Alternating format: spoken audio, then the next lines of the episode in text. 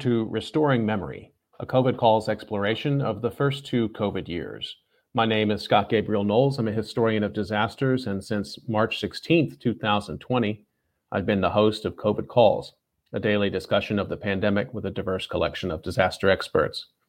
This is episode number 489, March 16th, 2022, and the headline for this is Fighting for Health with Dr. Gabriel Bosslet. And let me bring him on. Dr. Gabriel Bosslet, let me introduce him. Uh, he's not a stranger to COVID calls, but let me introduce him anyway. Gabriel Bosslet is Associate Professor of Clinical Medicine at the Indiana University School of Medicine and is the Program Director for the Pulmonary and Critical Care Medicine Fellowship. Since the pandemic began, he has cared for COVID patients in the ICU and helped to deploy and educate critical care trainees through the two COVID surges in the state of Indiana, although I believe we're going to have to update that part of this bio. He also runs a COVID Facebook information page for the state of Indiana known as the Who, Hoosier COVID Update that has become a community of over 40,000 followers. Gabriel Bosslet, thanks for joining me on COVID Calls. Yeah, Scott, thanks for having me. We talked last May 31st, 2021 on COVID calls. We've kept up since then personally, but um, yeah, it's uh, it's been how many how many pandemics have we had within the pandemic since then? A lot. we had Delta and Omicron since yep. then. Yep. And the worst for us was, I mean, Omicron was, well, the end of Delta, beginning of Omicron for us in Indiana was the worst. This past December, January was the worst, I think. Can you talk a little bit about that that time? Yeah, it was. Um, we had a surge in the fall uh, August, late August, early September that got pretty scary and that calmed down and we thought it was behind us. And then in November, it just started going bonkers.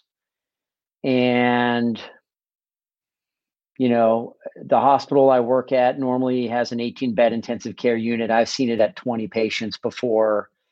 Um, and we were at 40 six, 46 actually was the worst of it, 46 ICU patients, which is unheard of in that hospital. Um, you know, so you're talking about almost triple the amount of usual maximum patients. Um, you know, in Indiana, we got hit hard late with because mainly because we were a poorly vaccinated state. I think right now we have like 55% vaccinated, uh, fully vaccinated, um, all all all people considered. Um, so yeah, I mean, things ramped up quickly. We honestly, you know, luckily, I, I say this, I, I don't mean to minimize Omicron, but Omicron is a different virus than Delta. And had Omicron, had we had a had we had the case rise with Delta that we had with Omicron, our hospitals would have been it would have been, you know, chaos. Uh, you know, people in hallways. Um, but Omicron only, it looked like it only hospitalized about a third of the patients uh, per case um, in Indiana. And so we we ramped up. It was very busy. I worked probably uh, 30 plus straight days um, around the holidays. I missed my wife's family's holiday. Um, and so that was rough. But, you know, I mean, since then, it's just fallen rapidly. I mean, we went from full ICUs to now it's we're normal. I mean, things are. I mean, it's the IC, the hospitals are totally normal now. It's crazy.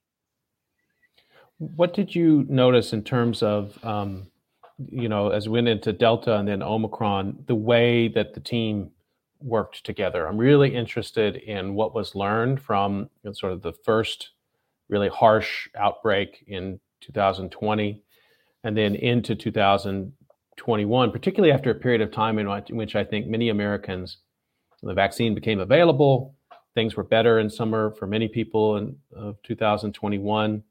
I mean, I don't think doctors and nurses ever relax, but there did seem to be a sort of breathing out and looking around, saying, "Okay, maybe we made it through this," and then it's totally, uh, you know, right back into things. So I'm really curious about what was learned and and and kind of muscle mem- memory that came back with Delta and Omicron?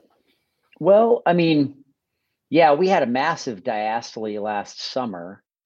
Um, you know, where things were pretty normal. I mean, I can remember going to the grocery store without a mask last summer for a couple weeks, few weeks maybe. Um, and um, you know, we did learn things. You know, when when it started to get bad, and we saw that, you know, in the United States kind of looks to Europe because Europe has always sort of been two to three weeks ahead of us. And so we knew things were coming. And so we did a better job, I think, this last time from an administ- from a an institutional administrative standpoint of getting ready. So our hospital hired locum tenens and brought them in, so extra doctors to care for patients. And we'd had a couple extra doctors from before that were already trained up and ready to go. Um, they offered incentives for nurses um, to, to to to to do more, to get more nurses in. So I felt like we were a little bit more prepared, you know, from the standpoint of the physicians who were working um, I'm the fellowship program director, and so there are 21 fellows who are under our, uh, you know, that who we're training, and and those are a really vulnerable group of folks because they're they're training, but they're really for the most part they can do all of the work. They're sort of just in a tutelage stage um, for three years, and but you know they do it for a pittance. I mean, a resident salary compared to their you know what what most of them owe in loans is is not a big salary. I mean it's not tiny. It's probably 50 or 60,000 a year. But that doesn't all it doesn't vary with their productivity right? So the more patients you see they don't get more money and so i was very cognizant as a program director of not utilizing in the third in this last wave not utilizing the fellows for overage coverage um, for the icus because when the faculty would work more, we would get paid more. And this is true. I mean, this wasn't unique to mm-hmm. IU. This is kind of the way it works. But fellows and trainees are kind of uh, on a salary that's fixed. And so I was very cognizant of not using them at the beginning, but it got to the point where literally everyone else was used. So I went to our hospital system and was like, look, we need more people. We can, I can ask these folks but I'm going to ask you to pay them extra for this mm. time because they weren't planning on doing this and they they need to be paid. And our hospital system, my hospital system, luckily was was like, yes, we'll we'll do, we'll happily do that. So I got them some extra money, and and we made it voluntary too. Like it's not mandatory; you can do it, but you'll you'll make some extra money. And so for a little while they did, but quickly that petered out. They didn't even want to do it for the extra money. It's just so exhausting. It's such exhausting mm-hmm. work. So I think we were better prepared. Um, we certainly knew how to care for COVID better. We're much better at you know proning patients, putting them on their bellies, doing it quickly. Um, but and we're also from an emotional standpoint, I think you you know when someone comes in with COVID and you put them on the ventilator, by now you're just sort of used to the fact that uh, you know it's sort of just almost a coin flip as to whether or not they're going to live or not. And I hate to say that you get used to that, but you sort of have to steel yourself for that. You know, early on we were like, let's try this and let's try this and let's try this, and we're still trying stuff, but you know, really very little has worked. And so now we're, you know, I think just emotionally more prepared for the fact that you know a reasonable percentage of those patients are going to die, and I think that's just a coping mechanism, frankly. I hear some exhaustion in your voice. It would be strange if it wasn't there. And I, and I want to ask you another part of that, and it has to do um, with the political context in which those um, patients coming in with Delta and particularly with Omicron, um, the context of understanding that. And I, I want to be careful about this because I know a lot of people end up in um, the ICU with COVID who may have been vaccinated. I don't know how. I don't know if it's a lot, but there must be some. Um, and you know, many people have done everything that public health leaders told them to do, and have still gotten Omicron and had terrible cases. So I'm talking about that subset of people who um, chose not to be vaccinated, have maybe been outspoken about it, and then you know people were ending up in the ICU. A large percentage of them had not been vaccinated. And again, that's the you know I mean that's what's happening in the clinic, but of course outside the walls of the of the hospital, the fall of 2021, COVID politics were, I think, just absolutely brutal in America.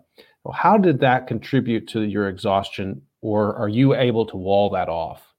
Yeah.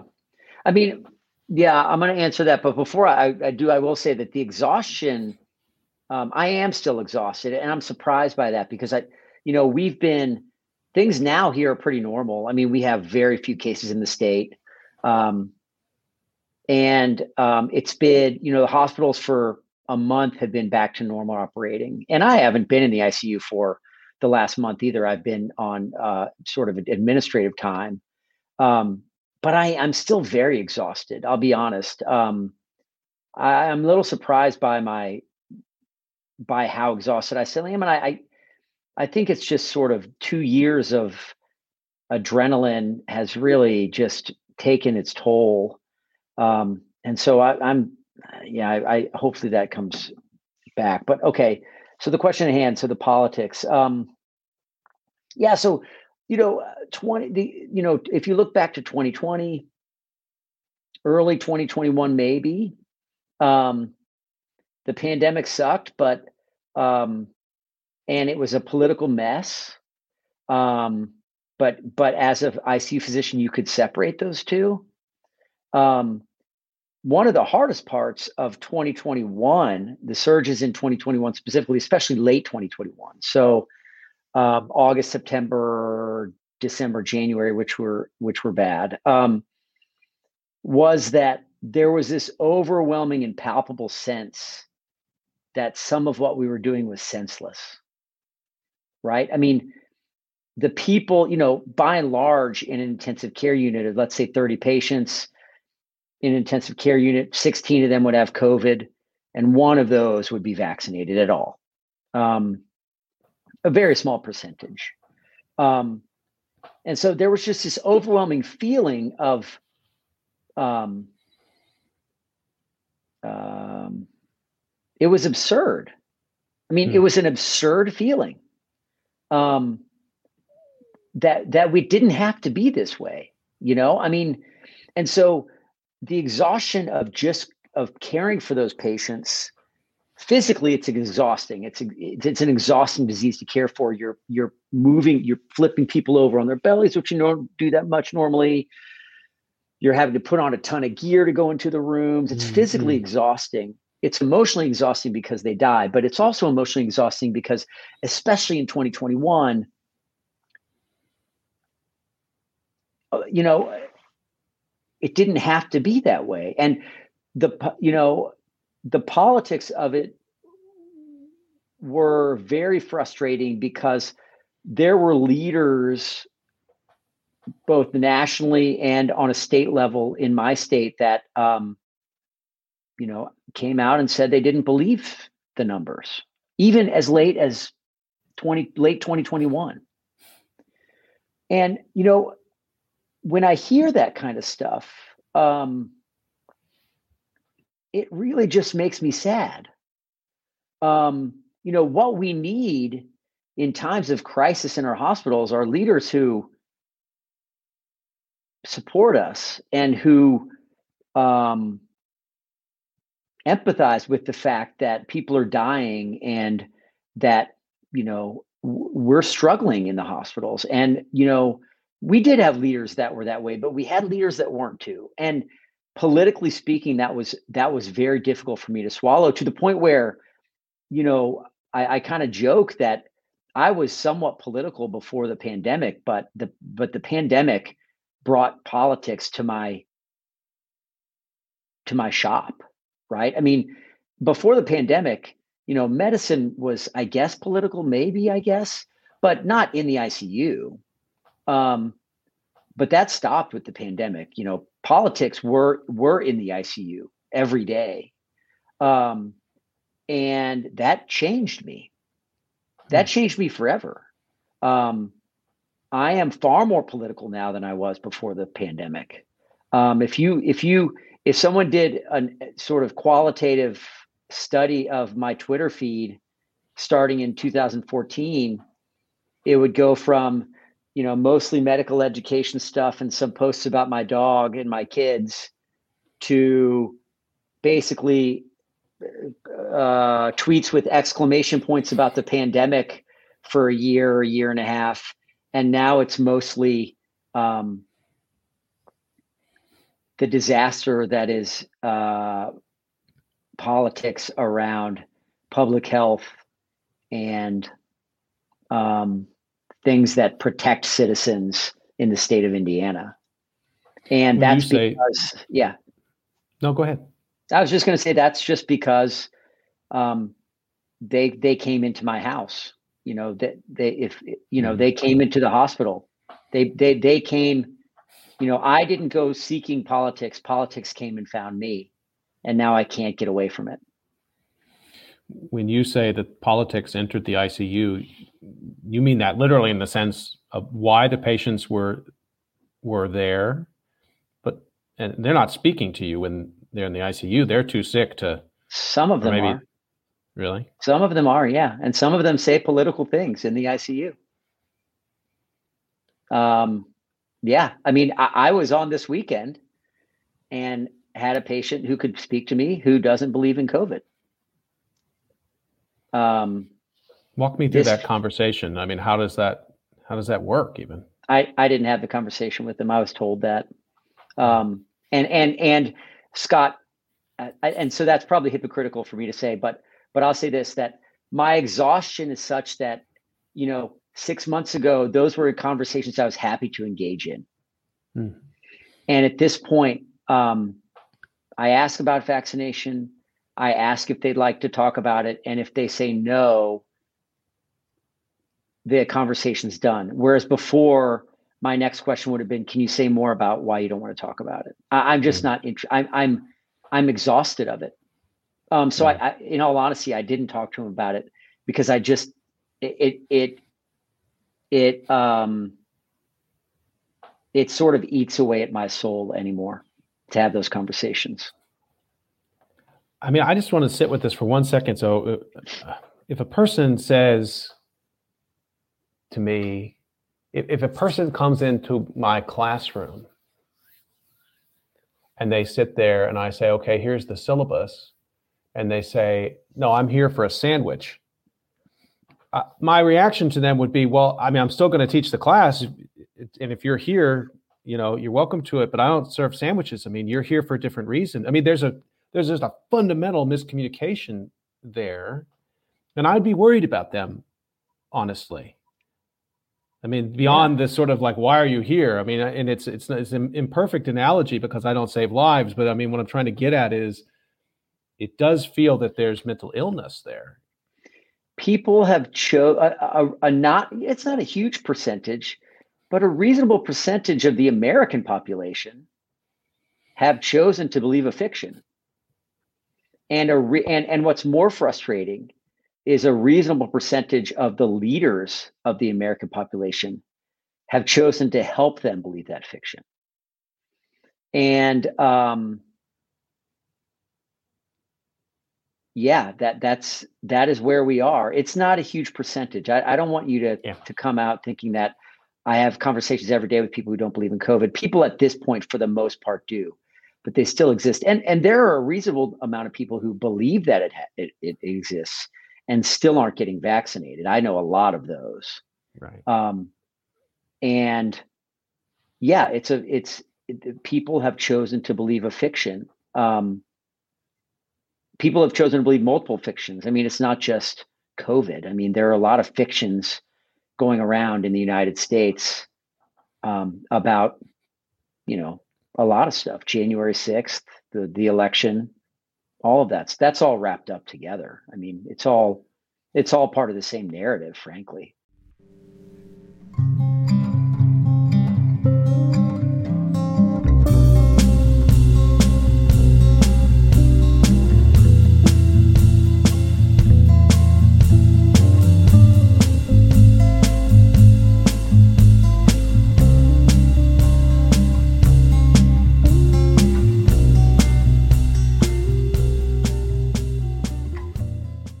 Just take a moment to remind everyone that I'm talking to Dr. Gabriel Bosslet today. I'm really happy to have him back on COVID calls, particularly as we're moving towards the 500th episode and the launch of the digital archive. And um, let's just stick with the politics for a second because you really did get involved in the sense that you went before the state legislature and and spoke your mind in December, I guess in what must have been almost the apex of the Omicron wave, there was a bill to, if I understood it correctly, ban vaccine mandates in private establishments in the state. So the legislature was going to intervene, it, interpose itself there between uh, customers or institutions and private institutions. And um, you went to the floor and spoke about it. Yeah, I did. It was um, December 16th. It was um, a very hostile, it was on the floor of the state house, um, of the state, uh, of the, of the House of Representatives in the state of Indiana. Um, I was one of uh, four physicians who spoke. Um, me, the president of the Indiana State Medical Association, or former president, maybe, and then two physicians who spoke against, uh, spoke on behalf of the bill, supporting the bill, um, who are widely seen as um, um, relatively disreputable anti-vaccine physicians. So I was disappointed at the turnout. The rest of the room was very hostile. It was, you know, there were there were two people or th- maybe four people in masks in the entire room. There were probably 150, 200 people in there, and people were not nice. Um, I went and spoke. Uh, the bill was exactly what you outlined. It was a bill to outlaw businesses from requiring vaccines of their employees. Um, I that bill passed, uh, passed the House and Senate in a very watered down version that basically was a shell of itself, which is kind of what the this entire session in the Indiana State House was was a lot of sort of um, right wing chest thumping bills, and then they would pass a bill that was kind of just a small bark. So this bill said that businesses must follow federal laws in regards to vaccine mandates, which is a pointless bill. Like they have to follow those laws anyways. So, uh, so I'm, you know, I'm happy in that. I, I do think that, you know, I like to think that part of that my testimony helped to sort of move the legislature to something more reasonable, and this is the way it's supposed to work. So I, you know, I don't want to you know, I, am I'm, I'm happy that the Republican supermajority legislature decided to water that bill down. I'm I'm thankful to them for doing that. Um, but yeah, I went and spoke on at that bill. I, I spoke to legislators multiple times in multiple venues regarding that bill and multiple other bills, and I've um, tweeted a lot about bills in the Indiana session this year, more so than ever because I've my eyes have sort of been open to the fact that, um, especially now in American politics, most of the power is in the state houses, and people don't know that. Mm-hmm. Um, you know, the Congress and and and the United States Senate gets a lot of the press, but most of the things that affect the daily lives of of Hoosiers and of other citizens in the United States and other states, um, those things are decided at the state house level. And so my interest has become very much so in state level politics in the state of Indiana, a state that has a Republican supermajority because of massive gerrymandering um, mm. of of the way the maps are drawn. So yeah, I've become I in fr- I've become radicalized, frankly, and I I don't know if that will change. I don't know if I'm going to go back to sort of the quiet political consumer that I was before. I don't think that I have that in me.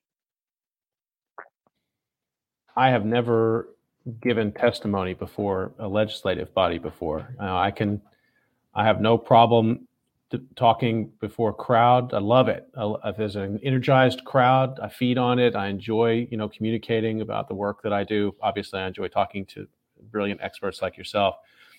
I get a little antsy when I think about getting in front of a legislative body and speaking, answering questions. How did you prepare yourself for that? Yeah, so I, I had no idea what it was going to be like. I hadn't, I, I had testified or I'd been to testimony. I don't think I'd testified, but I'd been to a testimony at a committee hearing years before my sons actually testified. Uh, they had peanut allergies and testified for an epinephrine, stock epinephrine bill. So I knew kind of what it was like. Um, it's funny because I had um, the whole premise of my appearance there was that I had drafted a letter um, and sent it around just by word of mouth to physicians in the state of Indiana that basically said, "Here's why we should oppose House Bill 1001." And I, I, I drafted it with some colleagues of mine who had done some kind of we call it good trouble um, earlier in the pandemic, trying to sort of uh, you know get people to understand what was going on. So we drafted this letter. We passed it around, and about 500 and I don't know how many, over 600, I think, physician Hoosier physicians signed it at this point, which is a lot. I mean, for a word of mouth thing. And so the whole premise was I, I, I delivered the letter. I sent it to all the senators on the committee the, the day before. And the email that I sent to them said, Hey, I'm going to bring this letter and I'm going to read it into the record tomorrow. And, uh, you know, uh, I'm happy to chat. Well, I got an email reply from one of the Republican senators. And he said, Listen, let me give you a piece of advice. He said, Don't read the letter. He said, We can all read. He said, Just come with and speak from your heart about what you want to say. He said, we, we have the letter. So if you read it, it's going to be boring. And man, he was right. um, because, you know, what I did was I wrote down on a little uh, card, um, you know, like, you know, four, you know, four or five different points I wanted to make. And I sat there for probably an hour and a half and listened to testimony and literally the entire testimony for that hour and a half. This is an eight hour session the hour and a half before me, or it was probably longer than that. It was probably two, two and a half hours, was all um, anti vaccine rhetoric. I mean, clearly groups of anti vaccine people. I think every anti vaccine activist in the state was there and spoke. And so, you know, there was literally no one that spoke against this bill until the physician in front of me got up to speak. And in fact, one of the lobbyists um, for the state medical association grabbed me and there were four physicians there to speak. He grabbed the four of us and pulled us out and said, Hey, listen, it's getting kind of heated back here in the back. There was a fight in the hallway, and people are asking for your names. And I just I want to let you be aware, aware of this so that if you know it's just it's getting a little heated and if you want to go I, I will understand well two of them bolted and i was like no man i'm definitely speaking like i'm i'm in it to win it mm-hmm. here um and so I got up there, and if you watch the testimony, um, I was damn nervous. I mean, look, Scott, I give a lot of talks. Uh, you know, I'm an educator. I, I'm, you know, I'm, I, I give talks in front of groups of physicians all the time. I can handle a room relatively well, but this was one I hadn't experienced before. This was an openly hostile room. Hmm. And I just kind of took a deep breath and just started going. And um, in I've watched it. I've watched it a couple times, and um, I spoke. You know that advice that that Republican senator gave me to speak from the heart was perfect because that's what I did, and um, I think it came across. And so you know, I learned a lot in sort of, you know, I, I speak, I'm good at speaking off the cuff. I'd rather speak off the cuff than pre- from prepared remarks. And um, I'm glad he gave me that advice because I, I think I would have read this letter and it would have been a boring, nothing burger. And it wound up being, I think, better. Well, I, I mean, it really, um, if I hadn't known you before that, I would have been reaching out to you immediately. In, in part because it, um, the moment it was a defining moment in Omicron, and actually you got pulled into, uh, you kind of leveled up from a from a media perspective, from a person who has a large uh, community that you've worked with to provide information um, on Facebook, and then your Twitter presence um, in which you do. I mean, it's great. You're a great follow because you know you do talk about running and you talk about your dogs and your family, and then you then you come in and kick ass a little bit with some ideas about what's going on with the pandemic. Um, but then you got invited to go on Rachel Maddow, and I mean that's a totally different. That's a megaphone. Yeah, and that was yeah. Talk about that a little bit. Yeah, that was neat. Um, I mean, look, um, I never, you know, I never wanted that megaphone. That's for darn sure. And I, I never. Um, that was a that was uh, that was a cool experience. Let's just say that when I got the call from the producer to do that, um, I thought it was a joke to begin with. Um, and then when I went on, um, it was a, I had a good conversation with Rachel. It was a really neat experience, and she I was surprised because number one, she gave me more time than I expected, and number two, she played a good portion of my speech on the test on the house floor. Actually, she probably played I don't know I don't know how much it was a minute, two minutes, I don't know, but it was like I remember being like, wow, she's playing a lot of this uh, piece. Um, and yeah, I mean, I and I, you know, I, I, sort of channeled the advice that that that senator gave me again. I mean, that, that was very formative for me. I won't forget that. Um, and you know, he, and I just sort of spoke from the heart. I had no idea what she was going to ask. They don't give you the questions ahead of time. You just kind of wing it. And so, yeah, that was super cool. That actually, interestingly, so I was really excited about that. Um, I, I got home and I got the phone call around four thirty or five, and I have kids. I have teenage kids and my wife. And um, that that same day, this is kind of embarrassing, but that same day, um, Ariana Grande had uh, uh, shared one of my tweets in one of her Instagram stories, which, and so my my phone lit up at like right around the time I got the phone call from Rachel Maddow. My kids started like calling and texting me, oh my god dad and i didn't know like i didn't know i had no idea what uh, i didn't honestly and i'm it's kind of a little embarrassed but i had to like google who ariana grande was um, that's just not my style of music and um, but my kids thought that the ariana grande thing was far cooler than the Rachel Maddow thing. Uh, but I was geeking out about the Rachel Maddow thing. So yeah, that was a really cool experience. Um, well, thank you for sharing that. And of course, I love stories where you where you break through to become cool to your kids. Uh, I mean, I don't. It wouldn't matter how many books I wrote. Actually, my kids are great and they're very supportive. But yeah, a breakthrough moment like that where you're actually cool in their eyes, notch yeah. that one, dude, because most of us never get that. Way it's over. It's way over. But it's fine. Um, and and I raised the Rachel Maddow thing. It's not so much. I mean, I thought the segment was excellent, uh, and I thought you know it felt like you were had prepared a lot, but I think it's also that you're you're quite used. You're a good communicator, and you're quite used to talking about your values um, and what and explaining the context of this thing. But I, I come back to this idea that that document, the letter and and the video, um, are important ones in an ongoing series of moments throughout this pandemic, globally, but here in the United States um, context, where we've just relied upon people who have moral authority to cut through everything else and sort of be clear for a minute and just remind people exactly what's happening. And, and I guess within that context, I just want to ask you, man, like, what was your main point to the legislature? My main point to the legislature was putting a bill in writing that de emphasized the importance of vaccines at a time when frankly, we should have been debating a bill that mandated vaccines for everyone, not a bill that outlawed mandates for anyone, um, was ludicrous. And it was leadership malpractice, frankly. I mean, that I didn't say those words. I think that would have been insulting and, and would have would have sullied my message. But that but the but the underlying theme, but the underlying feelings behind my going there was that was that rather than debating not allowing anyone to mandate vaccines, we ought to be doing the exact opposite.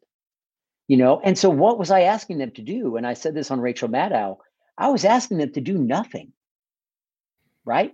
Like just just put your hands behind your back and right. and zip your lips and do nothing and you will do better than this. Um so yeah and and you know if if that came through as um I could, it, you, and the, the, the funny part is, is like you, you, you use the words moral authority when you sort of just frame that question. And to me, that's, that's an absurd way to think about it. it no, that's not the, that's not true. That, that, that, that, that came out wrong. It's absurd that those words are the moral authority because they were so self-evident to me. Right. I mean, it, it was, I didn't say anything profound. All I said was what literally every physician in public health person had been screaming for months. It's just I I I I, I guess I had the stage in the moment where I, don't know why I don't know why it was the way it was. I, I guess it was just the moment. I guess, um, but it didn't seem like anything very profound to me, and it still doesn't. The, the moral authority, in the way that I understand it, comes from the your saving lives with teams of colleagues and having been through the worst pandemic in American history in a century. Um, and so, and I think it's a testament to the weird times, the fractured times in which we live. I mean, look, it's a democracy, so there's always going to be debate, and even people who like doctors and nurses and people who save lives, there's only going to be questions. But this has been a particular time of diminishing expertise and disinformation. And I think that's what I'm trying to get at is that this this still was a moment where you kind of cut through and I think reiterated that. You know, not in a preachy way, but you got up there and said, look, we're the ones who know. We're worn out.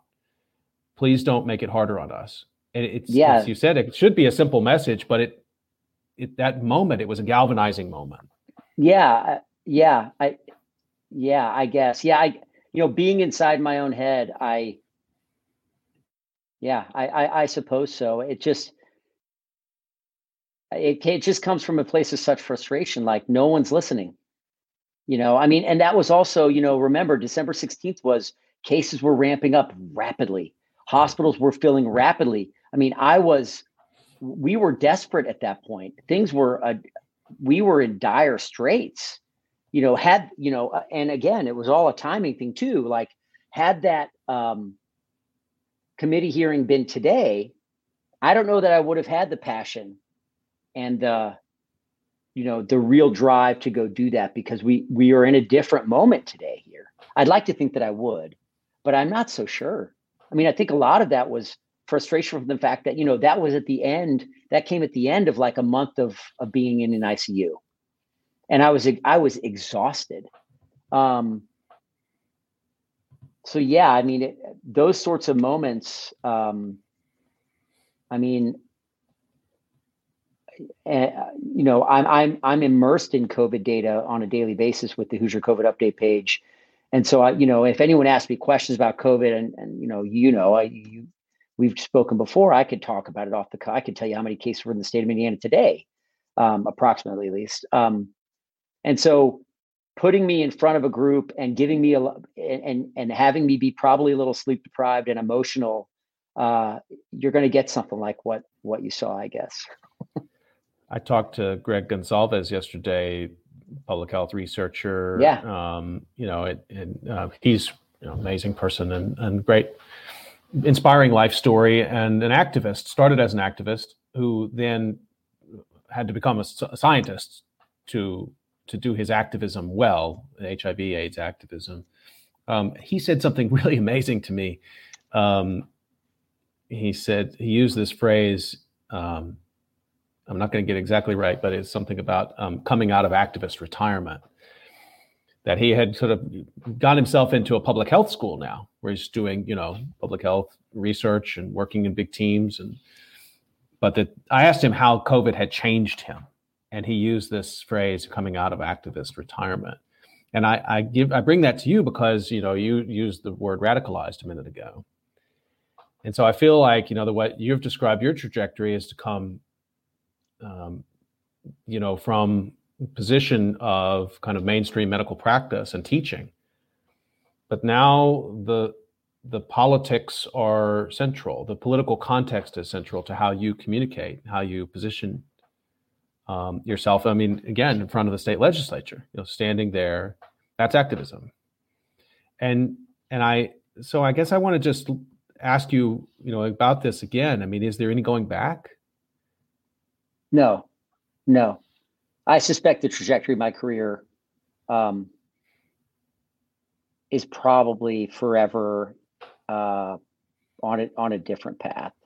Um, you know, I, will still be a doctor for sure. I'm still going to be doctoring, um, but I, I, whereas before I never envisioned myself being active politically, either on the stage or behind, or in the or or backstage. Um, I don't see that I can avoid that at this point. I mean, the thing that I realized was that, I mean, politics has its tentacles in everything, at literally everything we do. Um, and the people who are elected to lead us um, wield a lot of power over our daily lives. Um, you know, I could give you tons of examples just from the Indiana State House from the session this year, which just ended, um, of bills that are going to affect our daily life in the state of Indiana. And um, I, had the pandemic not happened, I don't think that I would be in this position. And and um, at the same time, I I the problem is now for me, I can't um, I can't put that back, right? I mean, the the box has been opened and the cat the cat i'm going to use a bunch of different terrible metaphors here. The cat's out of the bag and i can't put it back in. I i can't just ignore that now. The sense of injustice is just it reeks and it's in everything. And um, if I, I i i i'm the type of person who needs to try to make things better and um, so that in some way shape or form I'll be involved in the state of Indiana in trying to make things better. Your sense of justice and injustice come from religious beliefs. Comes from your training as a physician. It comes from uh, a sort of commitment to an understanding of democracy. Help me understand what your what your orientation around justice is rooted in. Uh, I don't know. Um, I mean, I think anything that I would tell you would be uh, would probably not do it justice. Um, I'm like a pathologically honest person. Um, and, you know, I just, I can't lay my head on the pillow at night um, if I haven't sort of, you know, been the type of person that would allow me to lay my head on the pillow at night. It just, I just don't work that way. Um, mm-hmm. And, you know, I, you know, I was a philosophy uh, minor in undergrad. I got a philosophy uh, master's when I was a fellow. So there's a lot of sort of cognitive work behind that, but it's that's not where that comes from. Hmm. Um, that comes from something in my childhood, I would imagine, and I don't know what it is. Um, but I have a very strong sense of um, of of fairness and justice. Thanks for taking that question, and I didn't prepare yeah. you for it. And, but I, you know, it's I've been um, with a group of colleagues. We've just founded an organization called Disaster Researchers for Justice because we were unsatisfied with the the presumed objectivity of disaster research and social science in general, which seeks to treat the world as an object of study, as if the observer is somehow not in that world. And I'm simplifying here. And we're building, of course, on the shoulders of giants of disaster researchers who are hugely socially committed, not in a partisan way, left or right, but that they have a commitment to trying to show the conditions of injustice that create disasters and that spring from disasters. But they're not well represented in media. They're not well represented in testimony before state legislatures. As you, we've trying to make ourselves visible. I mean, I'm playing a minor role. There's others who are leading here but it's been on my mind a lot because this is this not this organization would well, my involvement with it would not have happened without covid well so then we're in the same boat right? i think so i mean i think that yeah that, that's very that's a that's a very analogous situation to mine i would be i wouldn't be on here if it weren't for covid i wouldn't have you know i wouldn't none of this would have happened if I if I would have been COVID. I would have been a, an anonymous ICU physician somewhere in Indianapolis, actually. So we're almost out of time. I know you have a big day tomorrow, and um, and it's probably been a long day for you today. Uh, and I, as always, appreciate your real generosity with time. And and uh, I guess uh, uh the last thing I want to ask you actually comes back to kind of where we started. You were talking about the um, the young doctors in the ICU and your moves on their behalf to get them paid fairly. Um, so you're a teacher in the middle of all this. You're still teaching. I can only imagine what it's like to be a medical student or a nursing student. I, talked with Cassie Alexander yesterday, a nurse uh, who wrote the book "You're the Nurse," and she was talking about nurses who had only ever known COVID. They came out of school, and that's the world they came into. Simple, similar to what you're describing. Um, do you think that this what do you think about that? And do you think that this moment is going to be somehow energizing to this young generation of healthcare workers that they're they will come through it and be uh, inspired is the wrong word, but somehow I mean they're going to see it. They've seen a lot of stuff in the last 24 months that's only been in history books. So I, I'm trying to gauge how this young generation is coping with this time. I don't know. Um, I don't know that we're going to know until it's behind us. I mean, you know, the the analog the analogous sort of group that I talk about when I talk about this generation of training physicians is the greatest generation and sort of the you know the GI generation from World War II. You know, had you asked someone you know a general in world war ii you know how do you think this group of kids is going to come out of this? And uh, what do you think they're going to be like? I don't think they could have said that they were going to be seen as the greatest generation um, and that they were going to do all the things that they did. Um, i think there's a chance though. I mean certainly i can tell you this the generation of humans that are finishing their pulmonary and critical care fellowship in 2022 and 2023 will be some of the best trained intensive care unit doctors we've ever had. I mean, they will have had more at bats um, with sick patients than any than any any previous classes. Um, now, whether that makes them prideful and um, are, are proud and uh, sort of with a sense of duty toward the profession or whether it's just burnt them out, mm-hmm. which I think is possible. I don't know. Mm. Um, and I don't think we'll know for another decade at least. Um, I, I, hope it's the former. Um, I suspect it will depend a little bit on um, the generals that they had leading them into this battle, you know, the program directors like me, and whether or not we did a good job of, you know, um, making the experience one that was fruitful and not harmful. And I don't know if I've done that either, and won't for quite a while. I I I hope I hope those that that we've ushered through this time um, turn out to be sort of the proud ones, but I I have no idea. We'll see.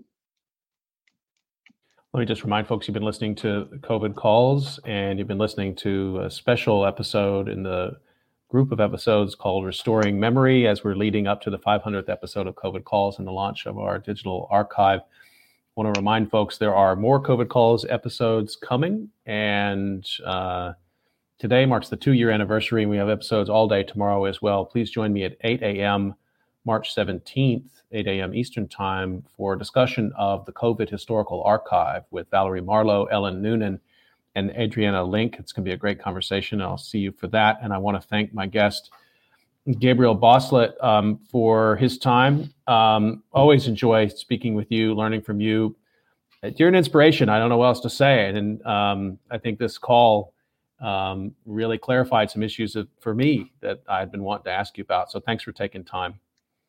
Thanks, Scott. It's I, I love talking to you too as well. It's just a, an absolute pleasure.